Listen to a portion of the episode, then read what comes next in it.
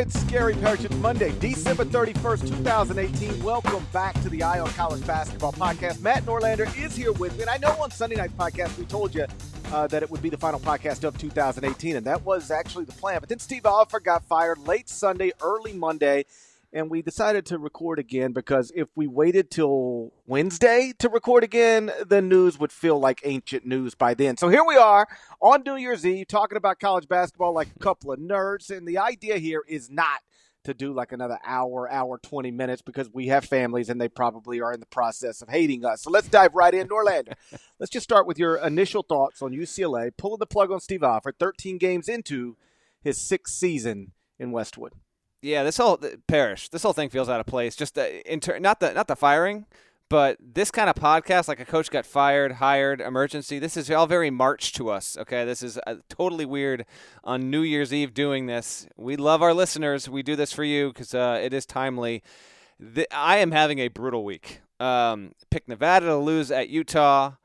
I said literally less than eight hours before it happened that I did not think Steve Alford would be fired before March. I, I think it's safe to say that when I made that statement, um, given the agents and lawyers that were probably involved, um, th- that was in the process of actually happening right then and there. So uh, the coldest of cold takes there. I stand with most of what I said on the previous podcast, though, in that, listen, if you got to do it now, do it now. I, I don't think I don't think this is going to markedly make your season better. I don't think UCLA from here on out is going to be um, incredibly better from what it would have been under Alford. But you lose to Liberty uh, this is this is what happens. I actually did reach out to Liberty's uh, to Liberty's coach in, in light of this, and I said, "You're the one who ended it." But uh, Ritchie McKay is the coach at Liberty.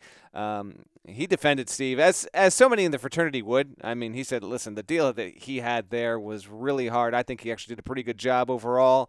Um, we happen to have a really good night. So congrats to Ritchie McKay and the." And Liberty, which has a good shot uh, of making the NCAA tournament in its own league, there. Um, I don't I don't outright reject it.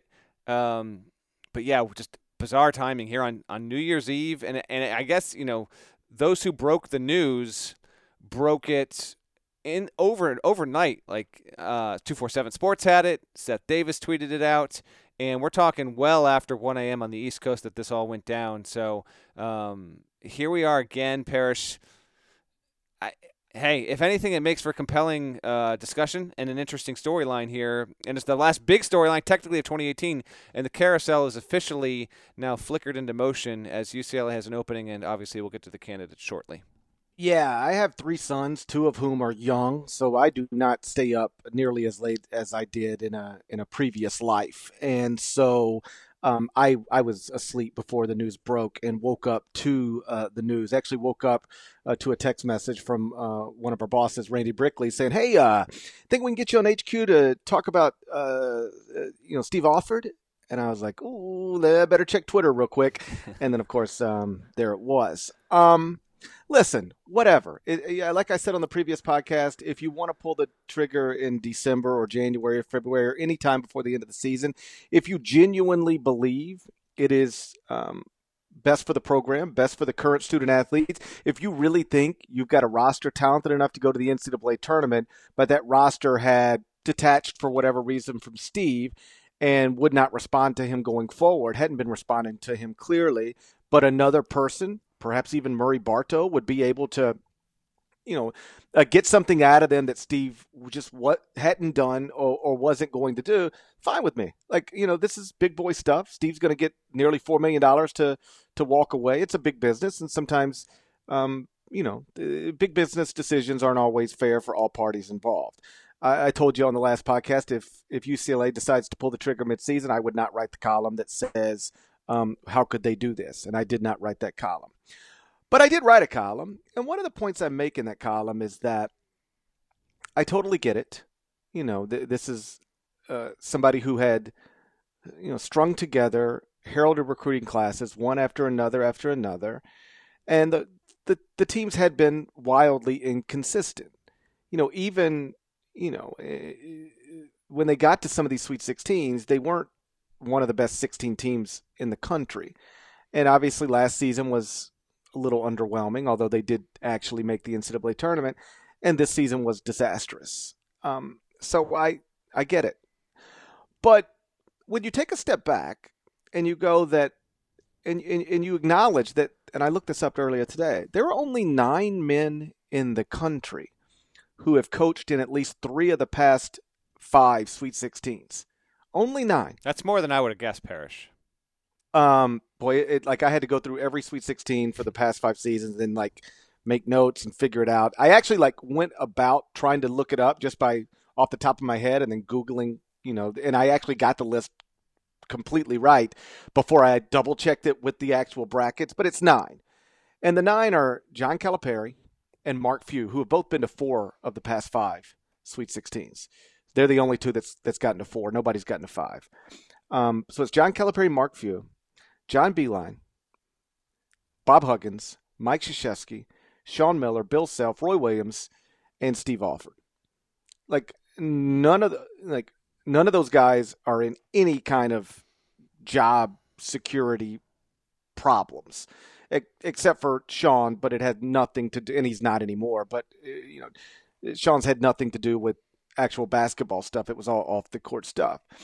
And so eight of those guys are in a great spot. And Steve Alford is is fired on New Year's Eve. And again, I'm not saying it's it, it's the wrong thing to do, but one of the points I've consistently made about the UCLA fan base, and to a lesser extent, the Indiana fan base when it turned on Tom Crean, is that there's a pretty well documented history at this point of just nothing being good enough. You know, like, and, and it doesn't mean that Steve Alford was good enough. It just means that I, don't know what they could get that that would satisfy the demands they place on a basketball coach. You know, Ben Howland was at UCLA for 10 seasons. He made the NCAA tournament in seven of his final nine years, won four Pac 12 regular season titles, made three Final Fours, and in his last season enrolled the nation's number two recruiting class, won the Pac 12, played faster than anybody else in the Pac 12. Not good enough. You know, they just decided that's not good enough. So they fire him. And I know it was more complex than that. There are some people, including our friend Jeff Eisenberg, who is, is more closely connected to the program and and I, I completely respect his opinion. He is of the opinion that they just had to fire Ben Howland no matter what. They had to move on, and and that's fine. But I'll just say, you know, like I, I on the day you did it, I didn't think you'd be better off without Ben Howland, and they're not better off without Ben Howland.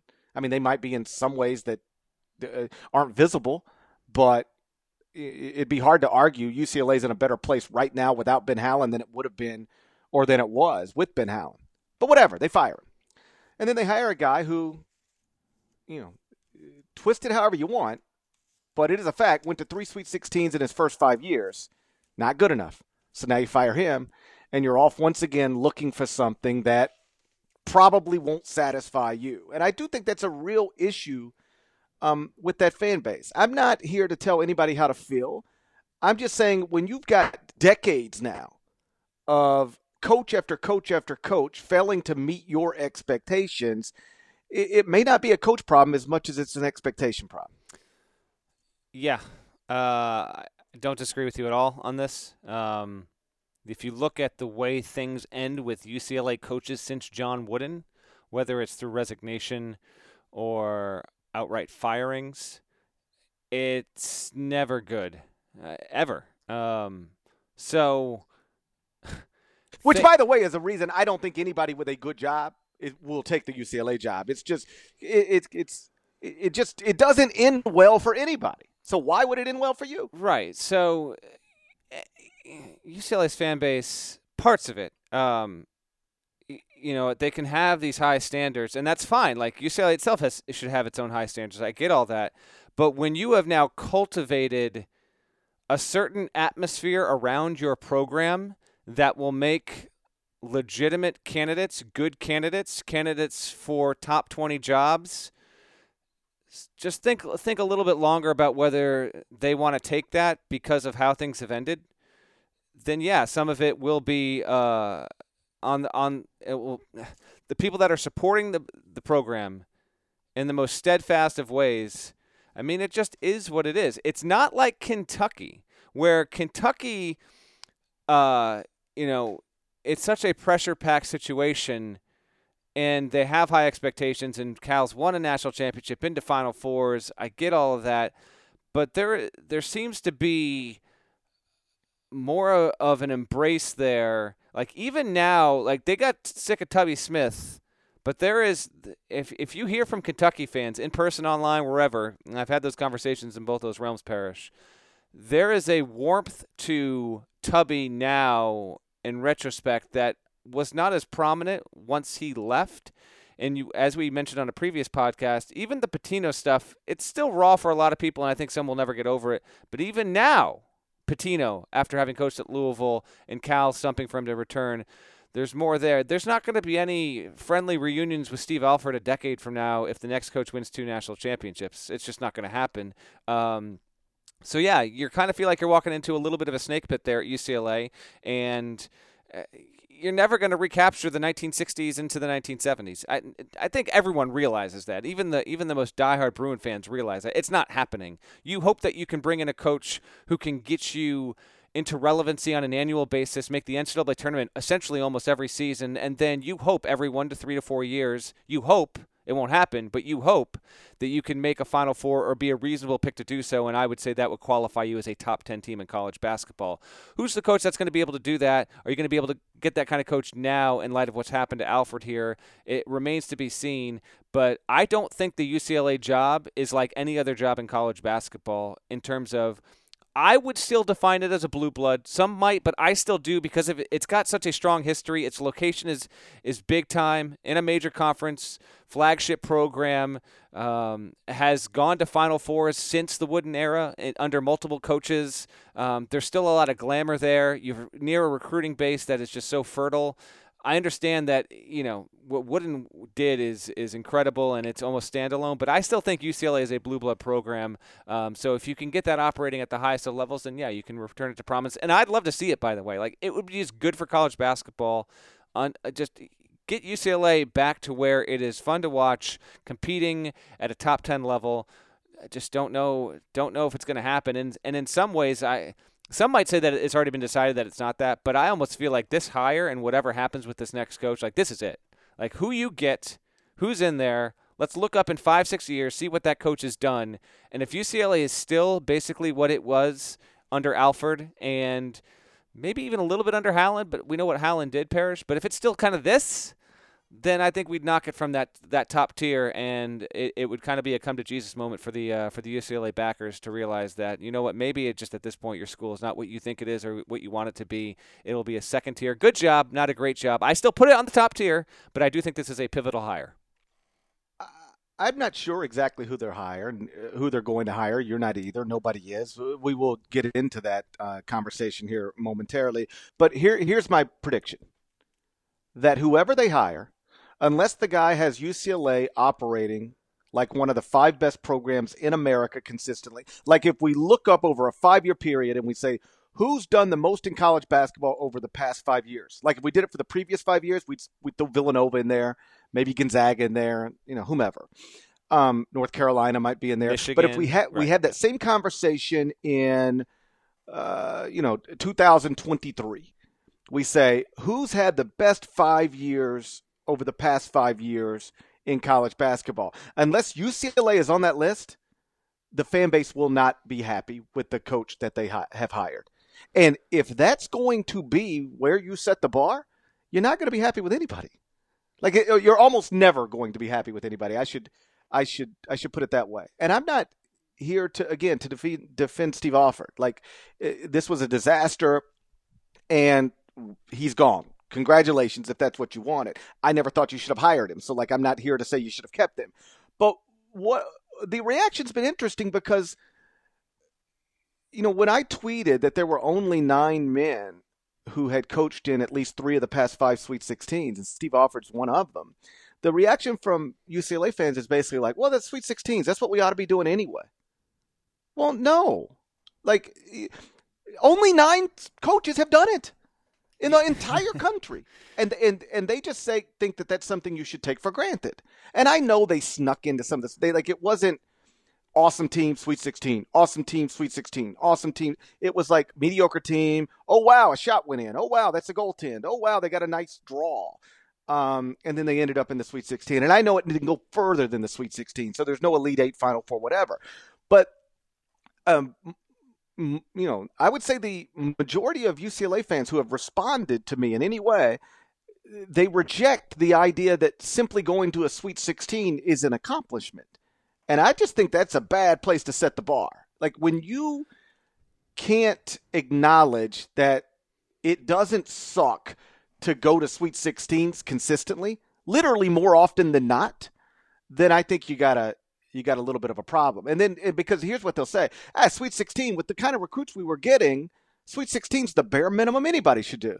And perhaps that's true, but like not every coach would maybe get these recruits. I, I know that you have a lot of advantages recruiting to UCLA, and Lonzo fell into his lap. I got all that, but I've never understood when when fans dock a guy for not doing enough with the talent, enough enough relative to what they think ought to be done, and without giving the guy credit for getting the talent. And then I've I've never understood, with rare exception, of setting these standards where um, what most people would conclude is successful, you say that's not really anything to to be proud of. You know, when you start saying Sweet 16s don't mean anything to me, I think you've got a little bit of an expectation problem. There is an expectation problem at UCLA. You mentioned the nine who've done it. I think the over under is four and a half at the nine guys. Well, let's call it eight. So I'll say three and a half is the over under for 2019 of the of the names you listed that will make the Sweet 16 this season. Things just don't break your way. It's just it, getting to the Sweet 16 it's only two wins, but it's more than two wins in a lot of ways, which is why making a Final Four, it's only four wins, but yet it's really, really, really hard to do it and to do it multiple times. Uh, the pressure of March, the teams you're facing up against, and when you can do it and create some sort of pattern, no matter how that pattern breaks, uh, it, it is worth noting. And by the way, yeah, Alford did have really good recruiting classes, so it works both ways. You can say that he was a letdown with his inability to uh, get more wins and, and stay highly ranked in the polls. I get all that, win a Pac 12 championship. Uh, but at the same time, coaching a lot of it 50% or more of it is recruiting in college, and he was able to, with that staff, um, land some uh, some big, big, pretty big recruits uh, during an era which there were a lot of big schools, obviously as they always are, but in particular over the past half decade, poking around his backyard in Southern California and trying to get uh, some major players there. So, I it was it was going to end here with Alford. I, no business being seven and six, let alone not making the NCAA tournament with that roster. That's a major letdown, and you just can't you can't have it like this. Once once the fan base has turned on you so aggressively, it always had, but it was just it was spinning sideways. The AD Dan Guerrero opted to uh, to pull the plug entirely mid-season. It is uncommon. We almost never have a major job, and I'm talking major job, top not even top five, top ten. I'm talking like top 25 job open like this with a firing in December not not uh, not usual at all. And so now the candidates will line up, and it will be intriguing. I mean, we are way early on this. Okay, it'll be intriguing to see who actually develops um, momentum toward potentially getting that job, and what what's done behind the scenes in the coming weeks. Um, the the point you made about the fans is another point I made in, in, the column, which is really a lesson for any coach with an intense fan base. Is like once you lose them, if you never get them, you got a problem. You never win them over, that's a problem. But if you do win them over and then you lose them at some point, you just you're on the hot seat and you're never getting off. Once your fans decide you're not the right guy for the job, you're you're almost always you know, your next bad season away from getting fired. It happened to Tom Crean at Indiana, and now it's happened to Steve Alford at UCLA. And um, the truth is, I, I think Tom actually had the fan base at one point, um, and then lost it. And then, you know, he wins a Big Ten outright regular season title, but then the next season, injury induced um, loss after loss after loss, and boom, they got him. The fans had turned on him. Uh, with Alford, I don't even know if he ever had the fan base. That was a problem. And so it doesn't mean that he should have left for some other job. You know, he made a lot of money and and had five uh, again, I said it on the last podcast. I think pretty good years. You know, five like when you first five years, you go to three Sweet 16s, like that, you know. It, it's funny because people will say, yeah, but some of those years they weren't very good. I think two of the three years, you know, the teams weren't excellent. Um, like I hear you, but like let's just then decide what we're going to do because when a guy has a great regular season then loses in the first round of the tournament, we don't focus on the regular season. We just focus on the tournament. If we and then the guy has a mediocre regular season, but then makes a run in the tournament. Well, now you want to point to the mediocre regular season. Like I don't care what you pick, but just like pick one and be consistent. Uh, I think three Sweet 16s in a five year period is is pretty good. It's frankly better than I thought Steve Alford would do um, uh, at, at, UCLA. But either way, um, you know, once your fans turn on you, you you got you know good luck trying to survive it. And and Steve learned that uh, the hard way on New Year's Eve. You um, allowed me to write about just sort of the Steve Alford termination while you focused on uh, candidates for the UCLA job. And you listed 10 guys. I'm going to break them down into two categories. Uh, one category is guys I just don't think would take the job. And the other guy uh, category, and it features eight names uh, of guys that I think are totally reasonable options to explore. So let's start with two guys you listed that I just obviously I think would be great there they're just not taking the job. One's Tony Bennett uh, at Virginia, just not going to take the job. Why would you? And the other's Mike Brey at Notre Dame, just will not take the job. Why would you? So let's, as long as uh, I think you mostly agree on those, let's take them, set them over here. Mm-hmm. And the rest of the names are Earl Watson, Fred Hoiberg, Eric Musselman, Chris Beard, Kelvin Sampson, Jamie Dixon, Mike White, Mike Hopkins. Yes or no? One of those eight men that you mentioned will be the next head coach at UCLA. I will say yes. I will say yes. Uh, one of the one of the eight that uh, that you just rattle off there will uh, will wind up in Westwood. Although I do love a good coaching search that winds up with a, a surprise late candidate, and uh, I think with this job, because of a lot of what we've detailed on the previous podcast and over the previous 20 minutes, Parrish, I do want to note uh, and be explicit here. I think the potential for that to happen in this search is real, and if we look up in three weeks and there might be a name out there that wasn't on, on the list that uh, we put up on CBSSports.com, it would not surprise me. Uh, I agree. Brey has been brought up, so almost compelled just to include him on the list, but I don't think there's any shot that he goes to UCLA. He recently did a deal. I think he wants to retire in South Bend. He's now the program's all time leader in wins. He's got a great contract, and I just don't see that.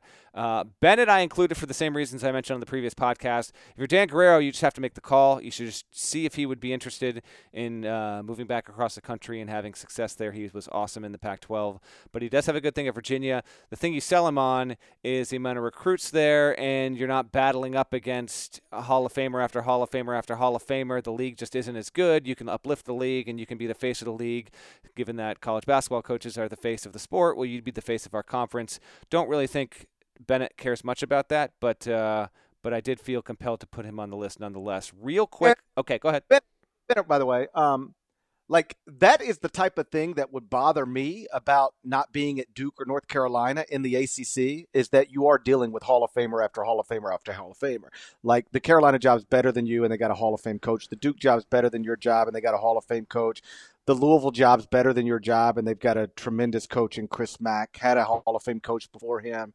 You're looking up at a lot of people, except it doesn't faze Tony Bennett at all. Right. He's already shown year after year after year, even though his job isn't those jobs and his recruiting classes don't match those recruiting classes, he has no problem competing at the top of the league. So the the thing if I were the Virginia coach somebody other than Tony Bennett, I would look incredibly strongly at the UCLA opportunity. But once Tony, like Tony's just great. Like once he's already established himself at Virginia, um, cr- you know, create created a fan base that appreciates the way he does things and the way he plays. And he's already shown that I don't have to go get one and done players to compete with North Carolina, Duke, Louisville, Syracuse, anybody else. What are you going to a place that fires all their coaches for? Yeah, no, completely, completely. You'd have to have. Uh, the contract would have to be incredible, and you'd kind of want to have to have a fresh start. And I actually think with with those kind of situations, it's as much about um, what your wife or significant other says, and you know, if you think that it's time to rejuvenate in, in some sort of way, that's when you do it. I don't think so. But again, if I'm Dan Guerrero, I'm getting, I'm trying to get Tony Bennett on the phone just to talk to him, just to see if I can get momentum. I'll try and rattle off those names uh, you mentioned real quick, GP. Uh, start from the bottom up. Uh, Hopkins at Washington. He, I know he just got there, but he's originally from uh, the greater LA area. His family's down there. He's got an ailing father. And if Washington was able to win the league this season, you know, he does have two decade track record of recruiting well uh, at a very tough spot at Syracuse under Jim Boeheim. He's faced like big program pressure, been at UCLA basketball. Don't think that he's going to get it, but uh, you know, was told that he's at least worth a, a passing glance at this point. Mike White, I mentioned him on the previous podcast. I think it would take a lot to pry Mike White away from Florida. I think he really very much loves it there. But the reality is, as long as Mike White is able to keep Florida relevant in the NCAA tournament, uh, in an or near the top 25 on an annual basis, his name is going to come up for jobs that are in that top 20 realm. Um, Earl Watson has a certain buzz to it. I don't have as much of a grasp on Earl because I don't know him. Now he he's connected to the grassroots area in a major way, and that's significant. I, I don't think we can overstate that. Parrish uh, never coached in college, was the Phoenix Suns coach. From what I gather, um, have a buddy who actually follows UCLA fairly closely. The fan base is kind of split on the prospect of him leading that program. Some would be inspired by it. Others think that absolutely not. They want someone with uh, college experience. I do think he gets an interview no matter what. It's just a matter of what happens there. Jamie Dixon now at TCU from LA, close with Ben Howland. Don't know if that means anything. Personally, I don't think it should mean anything whatsoever. Um, has a good contract and a good situation at TCU. It's just TCU is nothing compared to UCLA. Now he's doing great at TCU. It's his alma mater. Um, I think behind the scenes, Jamie would absolutely listen. Uh, don't know if he'd go, and I don't know where he would fall in the hierarchy of like, okay, who's call one, who's call two, who's call three, who's call four.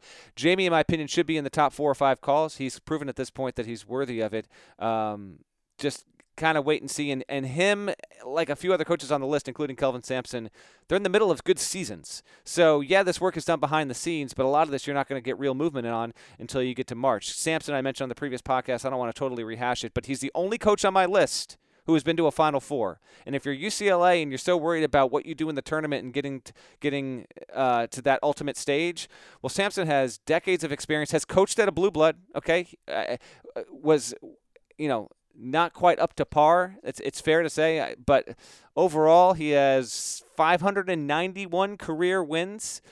I don't know, man. GP with with how good Houston has been, um, and how I don't know if you would say his career is distinguished, but I don't know. He, he got a quick glimpse at Indiana, then it, then you know arcane rules got him out of there. Um, was good at Oklahoma. I just I, I definitely think he's worth a phone call. Uh, Chris Beard has been good. I, you just hear his name. I don't know how legitimate it is at this point, but he's still young and he's you know he's I don't, he loves that Texas Tech job, but if you say you can go give it a go at UCLA, if Chris Beard, how do you not even just take the call and, and look into it? And then the final two, Musselman and Hoiberg. Musselman has never stayed at one place longer than where he is at Nevada right now from a coaching perspective, so he's almost bound and due to move. Uh, I don't think he would be at the top of UCLA's list, but if Nevada goes like 33 and 3 at the end of the season, like obviously, like just West they're Coast. Going, they're going to do that. Yeah, they're going to do it. yeah, I say if like it's going to happen. So you really owe it to yourself to to interview him. Um, and we'll see with some of these guys. The process we should we can't and won't get into on the on the podcast now. Um, is is the interview process and sometimes how much that does or doesn't mean uh, stuff when it comes to getting a job. And there are varied personalities here and how they mesh with Guerrero and you know, Bob Myers, who's a UCLA alumnus, played on the 95 championship team, GM of the Golden State Warriors. I think that's going to have an influence, and it's why I would put Hoiberg as my front runner right now. I don't know how good the relationship is between Fred Hoiberg and Bob Myers. But you're talking NBA, NBA to NBA at that point. If Hoiberg wants the job, I feel like it's his to turn down if he wants it. Does he want to go out west? He obviously can. I mean, completely different generations, but John Wooden was once a Midwest guy, and then he moved to UCLA and almost didn't take the job, if I recall correctly. Seth Davis wrote a very in-depth biography a couple years ago on on the man. I do recommend checking it out. But like this whole idea that like, oh, he's not from that area. I think that is so person to person specific. But may, for all we know, Fred and his lovely family and wife, they love their Midwest ties and they don't see themselves living in LA. He doesn't want to deal with the hassles of recruiting. But at this stage, I would put Hoiberg as the front runner. I've also heard that he's considered the front runner by some industry sources. So he is my top choice. But for all we know, we look up in three weeks, and Hoiberg has said on the record that uh, he's interested in coaching, but not next season, and then everything changes. So that was, I hope, a not too long explanation of the 10 guys that I currently have on the list. You can read more about it, obviously, right now at CBSSports.com. Felt a, felt a little long, if you want to know the truth. Well, now you know what it's like to uh, do a podcast with you on this. I don't know, what to tell you, man. um, on, on the, that list that you produced, um, I'd say Earl Watson, Fred Hoiberg, Eric Musselman, um, all uh, make some sense to me. Um, a little above everybody else on the list. Um, you know, Jamie Dixon is obviously great, but just trust me, uh, all every bad thing you could hear about Dan Guerrero or UCLA or Bill Walton or anything to do with that university, he's heard it from Ben Howland. Um, so I don't I don't know that Jamie would after watching what happened to Ben, whether you agree with what happened to Ben or not, like after watching what happened to Ben and the way that went down, I don't know if you're Jamie Dixon if you're anxious to jump into that. Uh, similarly, like if you're UCLA and you decided you hated Ben Howland, I don't know why you'd like Jamie Dixon. So I, I mm. just I'd, I'd, be surprised. Chris Beard's terrific, but um, again, I, I think on your list, Watson, Hoiberg, Musselman make the most sense. To your point about you know, does he have West Coast ties? It is the most uh re- the the most exaggerated thing that people yeah. bring up. Overstated. Yeah, I agree. Oh, yeah. This does not matter. Like uh, you know, what's John Calipari's ties to the South before he got the Memphis job? Yeah. None. Like he didn't have any. What about Rick Pitino before he got the Kentucky job? What about Eric Musselman before he got? I mean, and I know Muss worked out in, in, in California in the NBA, but like great coaches will be successful wherever you place them. It, it, it, you know, Andy Enfield had no West Coast connections. He just hired West Coast guys, and now he's got top two recruiting class getting set to enroll in 2019. Like it just, I, I don't care where somebody's from. I don't care where somebody's worked. The great ones they tend to work well wherever you hire them. Geography uh, almost never matters. So uh, there are a lot of things I would consider if I were conducting a coaching search. If somebody has LA ties or West Coast ties or Pac 12 ties, that just uh, wouldn't be one of them. Uh, two guys that we discussed on the last podcast that you did not list that I would have listed Gregg Marshall and Rick Pitino. And I swear, I, like I said on the last podcast, I don't think UCLA would do it, but man, I could really talk myself into Rick Pitino. He's a star in a city of stars. Um, again, he his last three jobs: Providence, Kentucky, and Louisville. He's taken all three to the Final Four within four years. So, like the track record's tremendous. And I know that you know the scandals ended his time at at Louisville, but he still to this moment has never been directly tied to anything. And so all that means is that he was running a program that had either an assistant operating outside of the rule book or a shoe company trying to help it.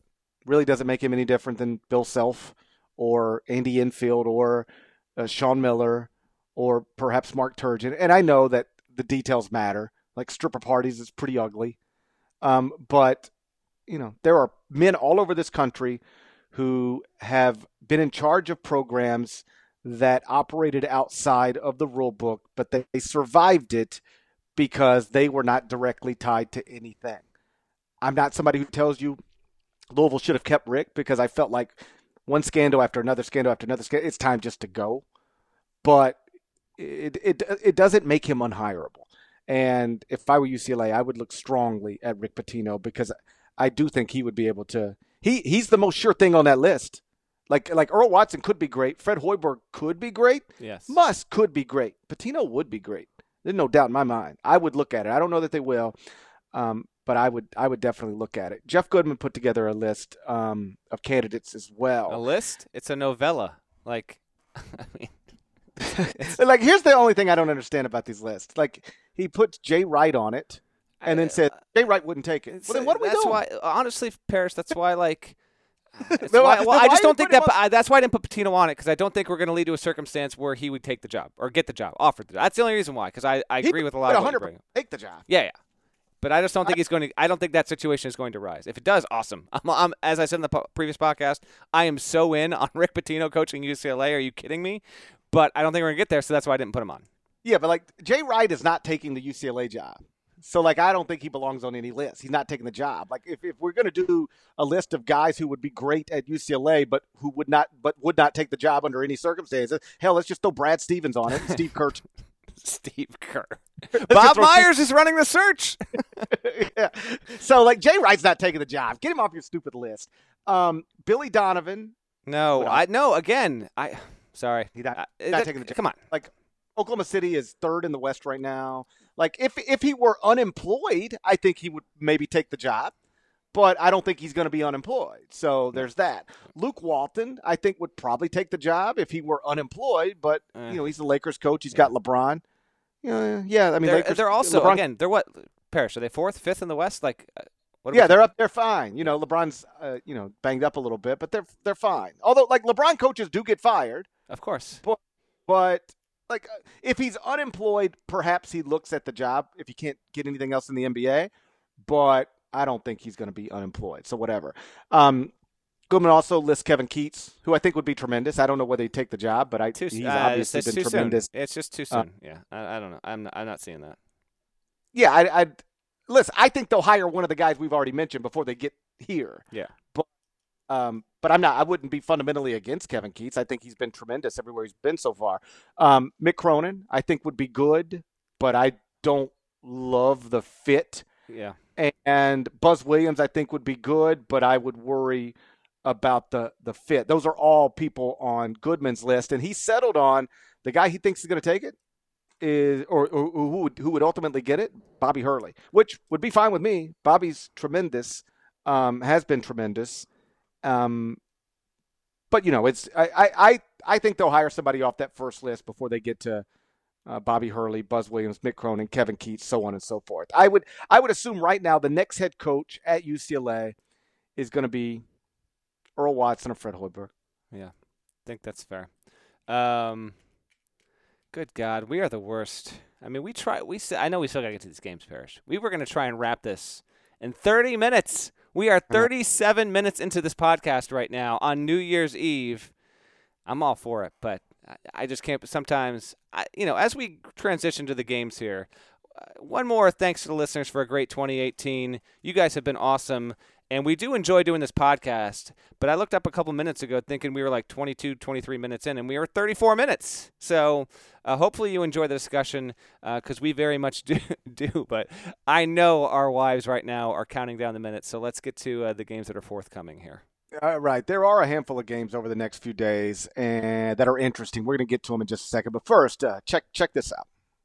Passion, drive, and patience. What brings home the winning trophy is also what keeps your ride or die alive. And eBay Motors has everything you need to maintain your vehicle and level it up to peak performance from superchargers, roof racks, exhaust kits, LED headlights, and more. Whether you're into speed, power, or style, eBay Motors has got you covered. With more than 122 million parts for your number one ride or die, you'll always find exactly what you're looking for. And with eBay Guaranteed Fit, your part is guaranteed to fit your ride every time or your money back because with eBay Motors, you're burning rubber, not cash. With all the parts you need at the prices you want, it's easy to turn your car into the MVP and bring home that win. Keep your ride or die alive at ebaymotors.com. Eligible items only, exclusions apply.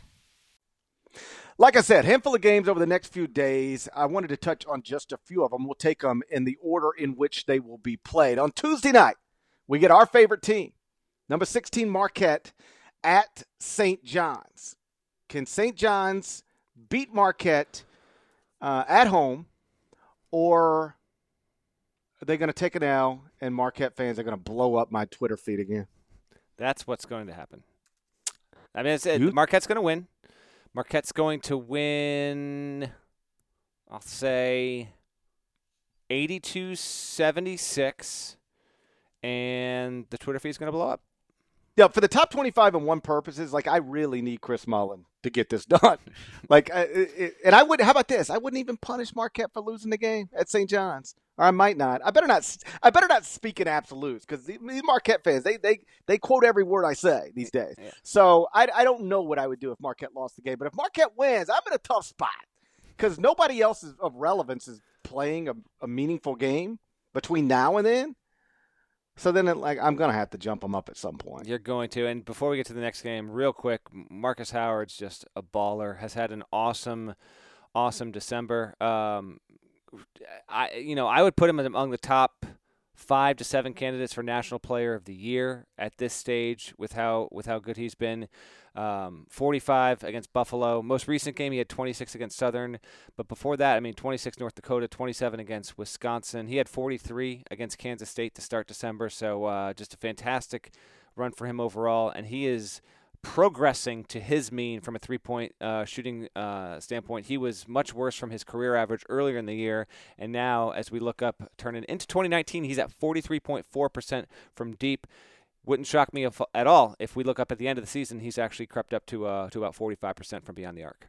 He's been terrific. Marquette's been really good. You know, we've we've spent probably more time than we planned on Marquette in recent podcasts. But I, I will say this: that if if Marquette goes and wins at St. John's, I will react accordingly uh, with the top 25 and one. The the resume will the the resume I acknowledge is better than where I have them ranked right now, and a win at St. John's would would only enhance that. And so uh, if if Marquette is able to go win at St. John's, it would be a terrific road win, and um, yeah, I'll respond appropriately in the top 25 and one. On Wednesday night, you get number 24 Nebraska at Maryland. Nebraska has been uh, a little off the radar, but they're 11 and 2. They're ranked 15th at KenPom. They've already won at Clemson. And so this is an interesting game because, you know, they jump into the national rankings and now they're on a big stage against Maryland, but also because, and I was thinking about this earlier, you know, Maryland's been a little bit of a disappointment so far this season. And I really do think if you're trying to look around the country and find the closest thing to Steve Alford at UCLA, in other words, a coach who has done okay and yet has never really been loved or embraced by the fan base, is it Mark Turgeon at Maryland? Yeah, but it's more muted at Maryland. Um, the strong fan base, un- undeniably. Um, and yeah. Mark's in his eighth season right now. He's made three of the past four NCAA tournaments. Went to the Sweet 16 in 2016. Enrolled the seventh ranked recruiting class in the country, and I, you know, because of Twitter, social media, we are um, available to fan bases, you know, 24 hours a day. It, I, we don't respond to everybody, but it's hard not to notice when somebody tweets you. Um, and I hear, you know, Maryland fans just do not seem happy with Mark Turgeon and really have never seemed happy with Mark Turgeon. I I think he's the closest thing. His relationship with his fan base is the closest thing to what Steve had with the UCLA fan base. Um, I think I think that's relatively close. This team is talented. Um, you know, we'll see what happens in this game. But if it loses, you know, Maryland just as you said, a little bit of letdown. They haven't done a ton. Um, don't have a win of note this season, to be honest. There's nothing that they could hang their hat on to this point. Beating Nebraska would be the first one lost to Virginia. Only three losses, but they were the three best teams they played. Uh, home to Virginia, home to Seton Hall, and they lost in Big Ten League play back at the start of December. They lost at Purdue, only by two. An understandable loss, but still, your own three against your top three opponents. You got a little bit of a, a Kentucky of 10 days ago thing going on. But Anthony Cowan, Jalen Smith, a top team, 15 freshman in, in the country right now, in my, my opinion. Uh, Bruno Fernando, obviously really, really talented as well.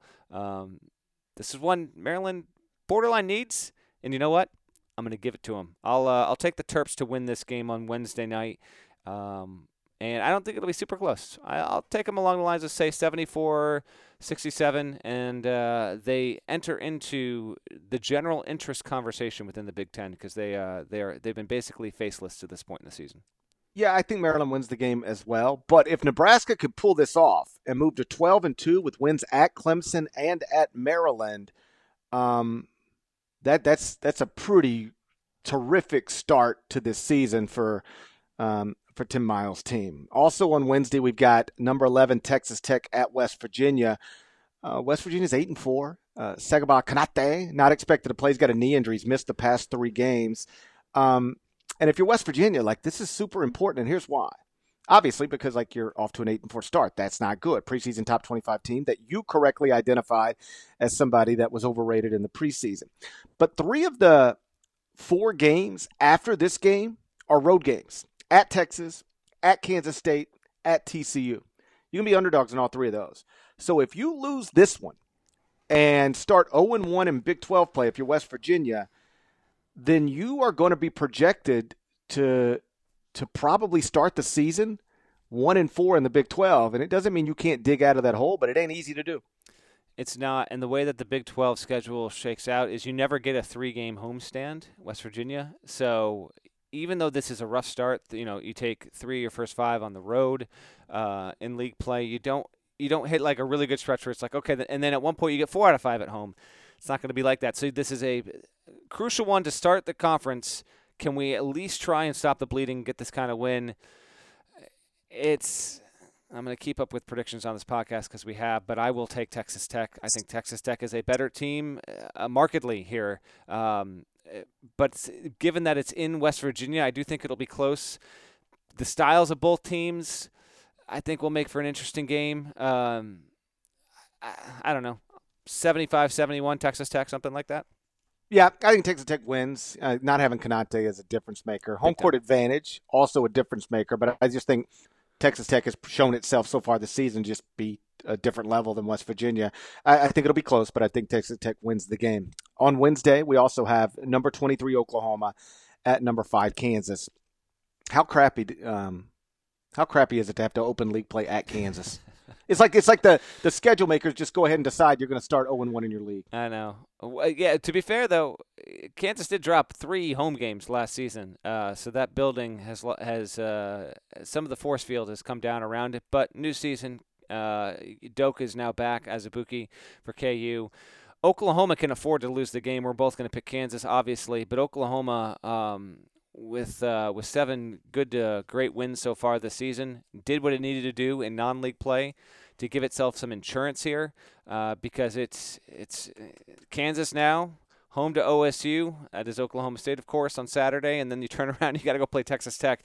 Oklahoma's staring down the barrel of a one and two start in the league, but even after that, if it does wind up being that way, they're still going to be relatively well positioned in the greater hierarchy of college basketball. I still think if they go one and two, they'll have one of the 20 best resumes in the sport. Just they've gotten so many good wins away from home, so many good wins. Period. I don't think this will be too close. Uh, I'm going to take Kansas by double digits. Yeah, I think Kansas wins it by double digits. Having Doak back is just a big deal, and you saw that in his first game back against Eastern Michigan. I think he had 23 points, nine rebounds in like 20 minutes, was 10 of 13 from the field.